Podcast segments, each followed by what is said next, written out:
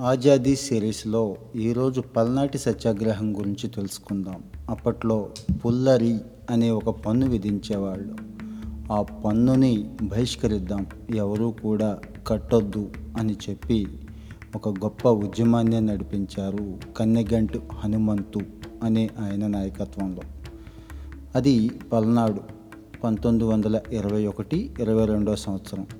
British అధికారులు ఉద్యోగులు వారి తాబేదారులు చక్రబంధంలో ఇరుక్కుపోయిన కాలం అది.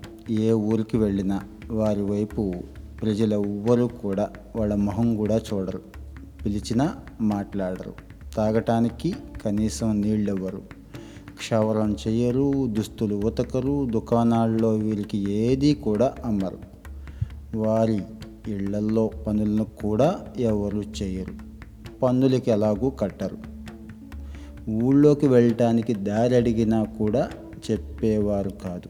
ఈ సహాయ నిరాకరణతో బ్రిటిష్ వాడు పిచ్చెక్కిపోయాడు వెర్రెక్కిపోయాడు. కడుపు నిండా తినడానికి కూడా నానా కష్టాలు పడ్డాడు. ఏం చేయాలో తోచక అయ్యా రక్షించండి అంటూ ఆనాటి మద్రాస్ గవర్నర్ దగ్గర మొరపెట్టుకున్నాడు. పదుల సంఖ్యలో గ్రామాల్లో ప్రజలను ఇంతగా ప్రభావితం చేస్తున్న నాయకుడెవరా అని ఆరా తీశారు. అప్పుడు వారికి దొరికిన సమాధానం కన్నెగంటి హనుమంతు. ఆంధ్ర రాష్ట్రంలో ఈనాడు పల్నాడుగా ప్రసిద్ధి చెందిన గురజాల మాచర్ల వినుకొండ నరసరావుపేట ప్రాంతాలు బ్రిటిష్ కాలం నుంచే కూడా కరువు కాటకాలకి నిలయంగా ఉండేవి వర్షాలు లేక రైతులు రైతు కూలీలు నానా బాధలు పడేవారు. పంటల్లో దిగుబడులు వచ్చినా రాకున్నా పన్నులైతే చెల్లించాల్సి వచ్చేది. పశువుల పోషణకి ప్రజలంతా కూడా ఆ రోజున ఆయా ప్రాంతంలో ఉన్న అడవుల మీదే ఆధారపడేవాళ్ళు. ఇందుకోసం ఏడాదికి రెండు రూపాయలు పొల్లలు చెల్లించాల్సి వచ్చేది. ఈ రోజున రెండు రూపాయలంటే అప్పట్లో రెండు వేలో ఇరవై వేలో అన్నట్టు. ఇది చాలదన్నట్టుగా బ్రిటిష్ ప్రభుత్వం తెచ్చిన అటవీ చట్టంతో ఎక్కువ శాతం అడవులన్నీ కూడా రిజర్వ్ ప్రాంతాల కేటగిరీలోకి వెళ్ళిపోయాయి. అంటే ఇక్కడ ఎటువంటి పశువుల మేపకం కుదరదన్నట్టు. ఆ రోజు నుంచి గ్రామాధికారుల ఆగడాలు ఎక్కువైపోయినాయి. అలాంటి సమయంలో దుర్గి మండలం కోలగట్లు శివారులో మించాలపాడులో పంతొమ్మిది వందల డెబ్బైలో కన్నుగంటి అచ్చమ్మ వెంకటప్పయ్య దంపతులకి హనుమంతు జన్మించాడు. వారిది మోతుబరి కుటుంబం. గ్రామాధికారుల ఆగడాలను చూస్తూ పెరిగిన హనుమంతు ప్రజల జీవన పరిస్థితులు మార్చడానికి చాలా ఆరాటపడేవాడు. ఊరందరి అవసరాలను కూడా తానే తీర్చేవాడు. కలకత్తాలో పంతొమ్మిది వందల ఇరవై సెప్టెంబర్లో గాంధీజీ ఇచ్చిన సహాయ నిరాకరణ పిలుపును పల్నాడు ప్రాంతం కూడా అందిపుచ్చుకుంది. పంతొమ్మిది వందల ఇరవై ఒకటి కల్లా అది ఉధృతమైపోయింది. మించాలపాడు కేంద్రంగా హనుమంతు సారథ్యంలో పూర్తి అహింసా విధానంలో ప్రజలు చేస్తున్న ఉద్యమం దేశవ్యాప్తంగా చర్చకొచ్చింది. ఇది సహించలేని బ్రిటిష్ సైనికులు జంగమహేశ్వరపు రామాపురంలో పన్నులు చెల్లించటం లేదు అని చెప్పి పద్దెనిమిది మంది రైతులకి బేడీలు వేసి ఊరేగిస్తూ ప్రజల్లో తీసుకెళ్ళారు. ప్రజలు ఉద్యమాన్ని మరింత బలోపేతం చేశారు. స్థానిక జమీందారులు బ్రిటిష్ అధికారులు ఎన్ని రకాలుగా ప్రయత్నించినా హనుమంతు లొంగకపోవడంతో పంతొమ్మిది వందల ఇరవై రెండులో మద్రాస్ నుంచి ప్రత్యేక కలెక్టర్గా రూదర్ ఫోర్డ్ అనేవాడిని పంపించారు.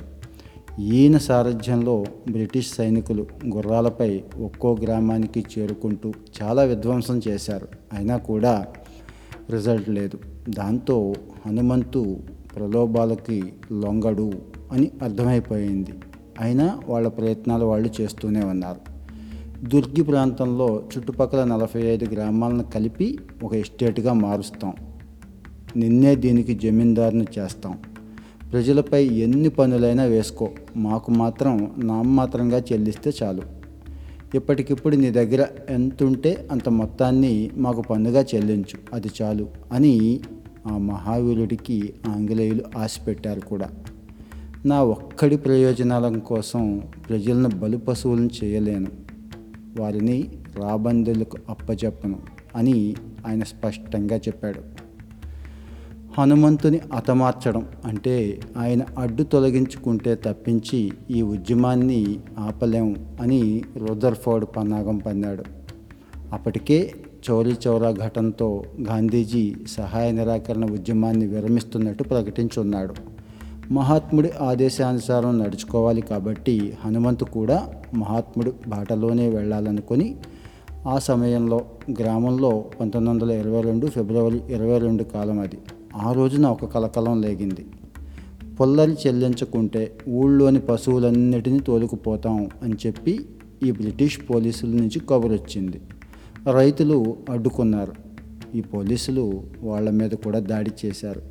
విషయం తెలిసి ప్రజలందరి పన్ను నేనే కడతాను అని కన్నెగంటూ హనుమంతు స్పష్టం చేసి కేకలు వేస్తూ వస్తున్న సమయంలోనే పోలీసులు ఎటువంటి హెచ్చరిక లేకుండా ఇరవై ఆరు రౌండ్లు కాల్పులు జరిపారు. దాంతో ఆయన కుప్పగూలిపోయాడు ఆయన దాహం తీర్చడానికి భార్య గంగమ్మ తీసుకొచ్చిన నీటి కుండను కూడా పోలీసులు పగలగొట్టేశారు. చివరికి వందే మాతరం అంటూ కన్నెగంటు హనుమంతు అదే రోజు కన్ను మూశాడు. ఆ రోజైతే కన్ను మూశాడు కానీ ఇప్పటికీ అమరుడిగా మన మనసుల్లో జీవించే ఉన్నాడు. రేపు మరో ఎపిసోడ్తో మీ ముందుకు వస్తాను. Thank you.